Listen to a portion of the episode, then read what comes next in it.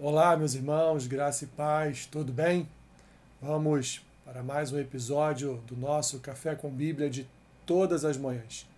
Hoje, dia 15 de março, faremos a leitura e uma breve reflexão no texto que se encontra no Salmo 78, do versículo 1 ao versículo 8, que diz assim: Escutai, povo meu, a minha lei, prestai ouvidos às palavras da minha boca Abrirei os lábios em parábolas e publicarei enigmas dos tempos antigos. O que ouvimos e aprendemos, o que nos contaram nossos pais, não encobriremos a seus filhos. Contaremos à vindoura geração os louvores do Senhor e o seu poder e as maravilhas que fez.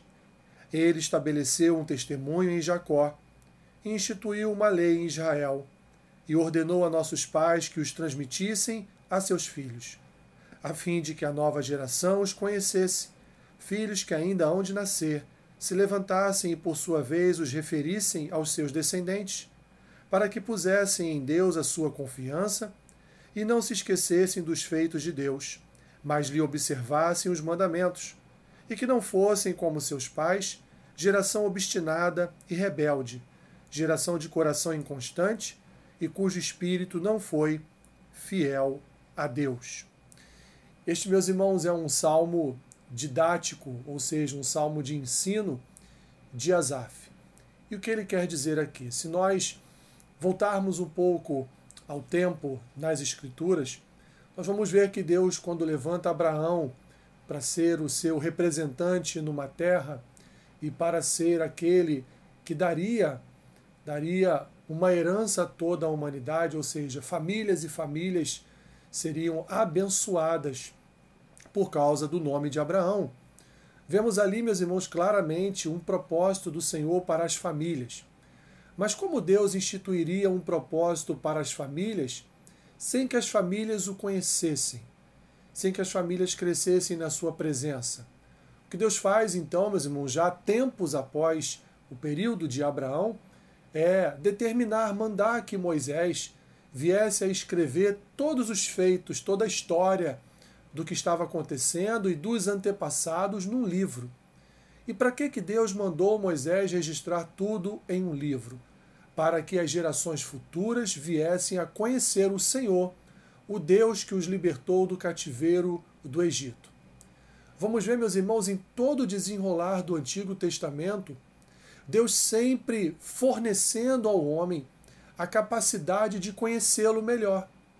Deus sempre colocando à disposição do homem uma palavra para que o homem não ficasse fora do conhecimento de quem é o Senhor, para que o homem não vivesse a sua vida é, ocultando a presença de Deus, para que o homem não vivesse a sua vida, para que a nação de Deus não viesse a viver a sua vida naquilo que estava proposto nas concupiscências dos seus corações. Mas o que aconteceu foi exatamente o contrário.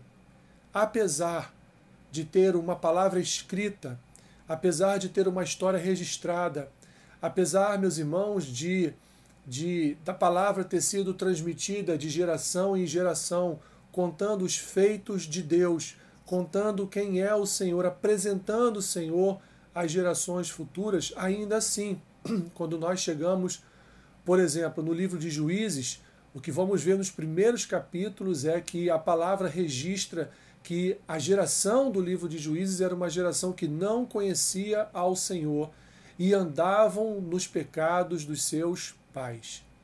Voltando para o Salmo 78, o que Asaf então diz aqui para o povo: observem as Escrituras, observem a palavra do Senhor, ensine seus filhos a andar no caminho do Senhor.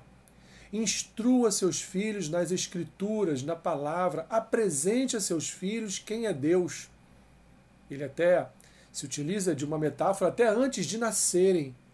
Apresente o Senhor às suas vidas para que eles possam, como geração futura, e aí me remeto às palavras de Pedro no Novo Testamento, dar razão da sua fé. Conhecer com profundidade quem é o Senhor e não só isso, poder também apresentar o Senhor, o Senhor conhecido por causa da Sua palavra, apresentá-lo a outras pessoas e também ensinar, através das Escrituras, às gerações futuras a respeito de Deus.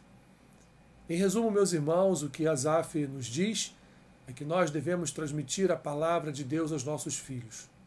É que nós devemos ensinar, instruir, corrigir, exortar, como diz Paulo ao jovem Timóteo na sua segunda carta a este jovem pastor. Nós devemos, portanto, entender que antes de qualquer outro outro ensino, antes, meus irmãos, das nossas preocupações com a vida profissional dos nossos filhos, devemos nos preocupar com a sua vida espiritual.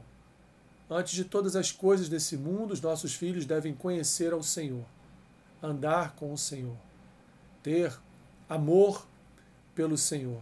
E isso, meus irmãos, quem ensina são, são os pais. Isso não deve ficar a cargo exclusivamente de uma escola bíblica dominical, mas principalmente a educação cristã primária, ela parte da, da família, ela parte dos pais. Portanto, meus irmãos, cuide da sua família, cuide dos seus filhos, cuide da sua casa com a instrução através das Escrituras. Senhor, obrigado.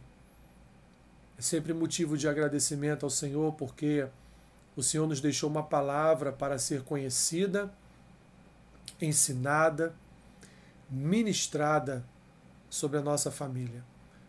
Nos ajude, Senhor, nos dê, nos ajude em perseverança, nos ajude a entender, Senhor, que quando ensinamos a tua palavra, nós nos aproximamos mais de ti, te conhecemos melhor e assim, Senhor, transmitimos esse conhecimento às nossas futuras gerações.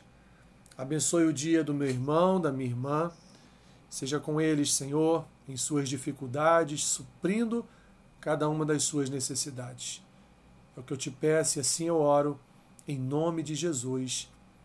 Amém. Que Deus te abençoe rica e abundantemente. Amém.